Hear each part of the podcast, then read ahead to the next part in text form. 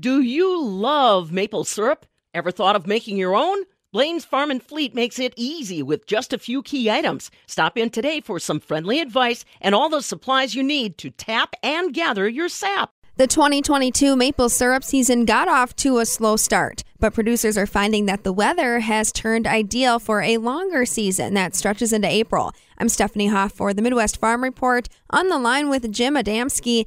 Jim operates Adamski's Sugar Bush with his family in Antigo. He tells me about this year's sap collection from a supply chain perspective as well as in terms of the weather.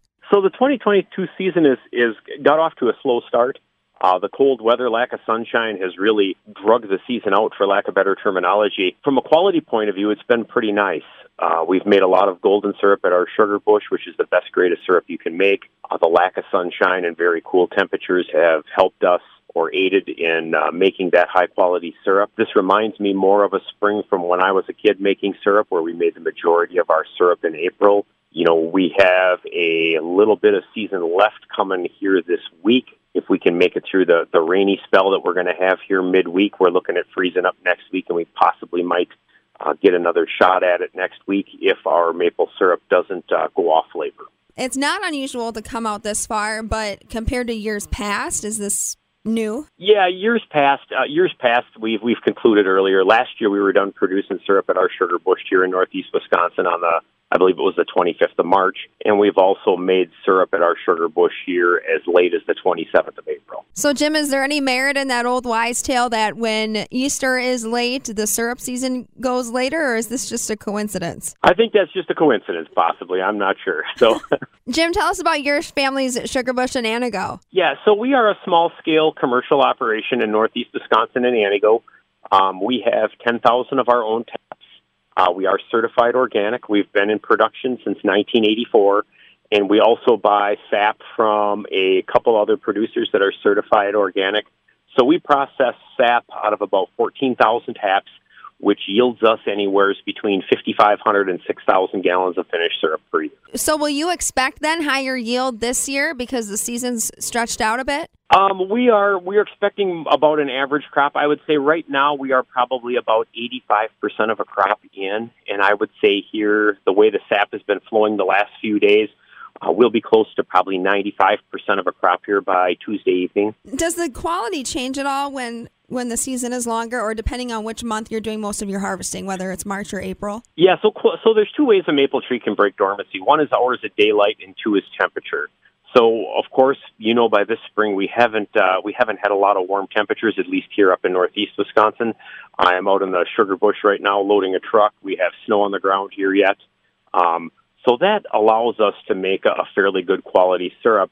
But the clock is ticking. Um, Mother Nature is going to break dormancy on these trees here right shortly. Like I say, hours of daylight is the other trigger that triggers the the trees to go from dormancy into metabolism and then, you know, pushing it closer to bud break. And that's when we start to lose our quality of syrup. Hey, why don't you remind us why temperature, weather is so important when it comes to harvesting sap? So when we look at this, the, the way a tree uses sap, if you look at sap as more of a more or less an antifreeze for a tree.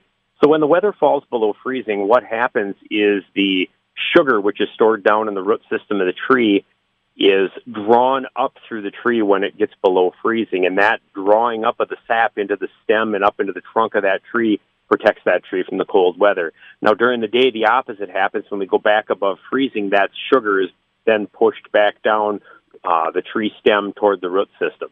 So we need that freeze thaw process in order to have that sap travel up and down the tree so that we can uh, collect that sap. Jim, I want to shift the conversation now to supply chain disruption and workforce challenges. How has it been getting supplies, getting containers?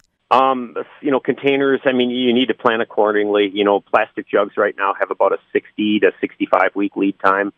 So you need to plan accordingly. Um, you know, we, we during the pandemic we saw the writing was on the wall. We ordered a lot of supply early, and we keep ordering. You know, way ahead. Um, you know, you have to have enough capital on hand to make sure that you can have everything on hand that you wouldn't necessarily have to have. The days of just-in-time delivery are pretty much over with.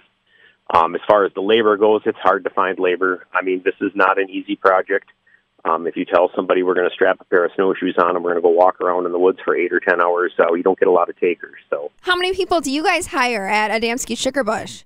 So we have um, our immediate family, me and my mom and dad, and then we have my son and my wife, and then we have a couple outside helpers that, that come in and walk tubing, fix lines, and drive trucks. Now, Jim, you also travel the state for your other job in the industry, meeting with producers all over Wisconsin and into Minnesota. So, are you hearing similar sentiments about workforce and supply chain at other sugar bushes? Yeah, I mean, labor is labor is labor is tough. You know, we we've installed a lot of uh, remote monitoring system and remote sensors in our woods to to tell us the the vacuum level on each line and the temperature on each line. It'll tell us, you know, when we have a leak on a certain line, so we can pinpoint it and go right directly to that section of the woods and fix it. Um, we've invested in the technology. We can pretty much turn all of our pumps on and off remotely. We can drain all of our pump lines and transfer lines when it's going to freeze at night, um, and all of that stuff can be handled right from our phone or the office computer. And we just need to because, like I say, labor is uh, labor is such a scarce commodity um, we need to invest in the technology to to make this thing manageable with just a few people. Well, and there's another example of how an industry in ag is turning toward technology to make up for labor shortages. Jim, I'm also curious about how transportation has been getting your product where it needs to go. Yeah, trucking is trucking is tough. You know, just to you know to to find uh, to find the trucking companies to haul the finished product. Um, freight freight costs have just skyrocketed you know, so the you know to ship a quart of to ship a quart of syrup across the country, it uh, costs more to ship it than what the syrup cost, and it's uh, it's definitely got its challenges. There's uh, there's been a lot of uh, a lot of changes that have been made, and we we see the customers adapting to it. We get a lot of customers now that that you know when they're passing through the area, stop into the sugar house and buy their products versus having them shipped. So I mean, people are adapting to it, and and everything is kind of you know we're living in a changing time, so um, you know, business is brisk. It's been good. Um, but like say with with shipping and, and freight and fuel costs, I mean everything. You know, it just it, it throws a lot of additional uh, factors into the production cost. That's for sure. So, Jim, where does your syrup going?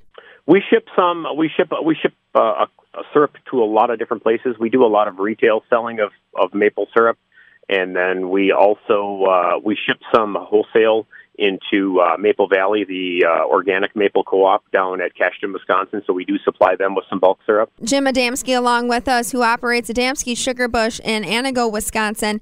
For the Midwest Farm Report, I'm Stephanie Hoff. Every part of your vehicle serves a purpose, especially your tires. When they aren't right, it makes a big difference in safety. So, find great deals on trusted brands of automotive and specialty tires for farm machinery, utility vehicles, and more at Blaine's Farm and Fleet.